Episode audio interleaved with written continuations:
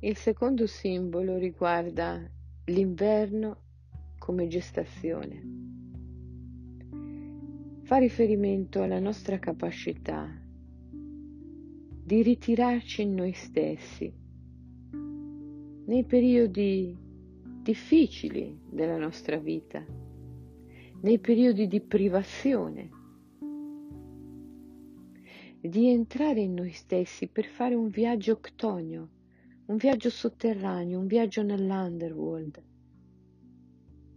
Questo è il viaggio in cui possiamo raccogliere forze, ispirazioni, idee, energie. È il viaggio di Perseo, il grande eroe del mito greco, che è riuscito nella grande impresa di tagliare la testa di Medusa, perché prima di cimentarsi ha fatto il viaggio ctonio, sotterraneo, è sceso nell'infero dove ha preso molti strumenti che gli sono stati poi indispensabili nel compimento della sua missione. I periodi di privazione della nostra vita, le fasi difficili, i cosiddetti inverni della vita, sono momenti in cui compiamo il viaggio sotterraneo, come il seme nella terra. Ci ritiriamo per prendere forza, ispirazione e poi essere capaci di germogliare, fiorire e crescere. Sono momenti importanti e non vanno vissuti con senso di vittimismo. Per fare ciò è indispensabile risvegliare un potere, il più importante con il quale siamo venuti in questo mondo, la fede, anzi l'amor fede perché la fede e l'amore sono due facce del medesimo potere. Quando ti trovi negli inverni della tua vita, abbi fede, abbi fede nel viaggio. Ascolta le tue emozioni, le tue sensazioni, senza giudicarle. Staccati dalla tua mente che analizza. Consentiti di vivere la pura emozione.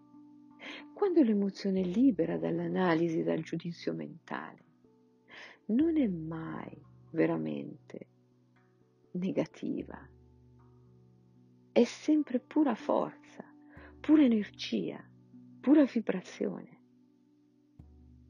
Libera le tue emozioni da ogni definizione mentale, accetta di viverle come pura forza. Chiediti dove le senti nel corpo, come le senti. Fai un'esperienza libera e pura. Allora ti troverai a tu per tu con una potenza immensa e la forza dell'anima. A questo punto chiedi, chiedi all'emozione stessa che è anima. Ti prego, aiutami a vedere ciò che non vedo, mostrami il cammino, aiutami a compiere ciò che deve essere fatto. L'anima ti risponde sempre, non lo fa con le parole, ma con le immagini, con gli eventi. L'anima ti porta a eventi di vera e propria resurrezione, di rinascita. Ti apre la strada. E così, di viaggio in viaggio, di morte e rinascita, in morte e rinascita, il tuo mondo si evolve e diventa meraviglioso. Cambiare mondo è possibile, non cambiare il mondo, ma cambiare mondo e ciò è fatto, accettando il viaggio, il viaggio sotterraneo e poi la rinascita durante gli inverni della vita, che sempre, sempre portano una nuova gestazione e una nuova resurrezione. Abbi fede, compi il viaggio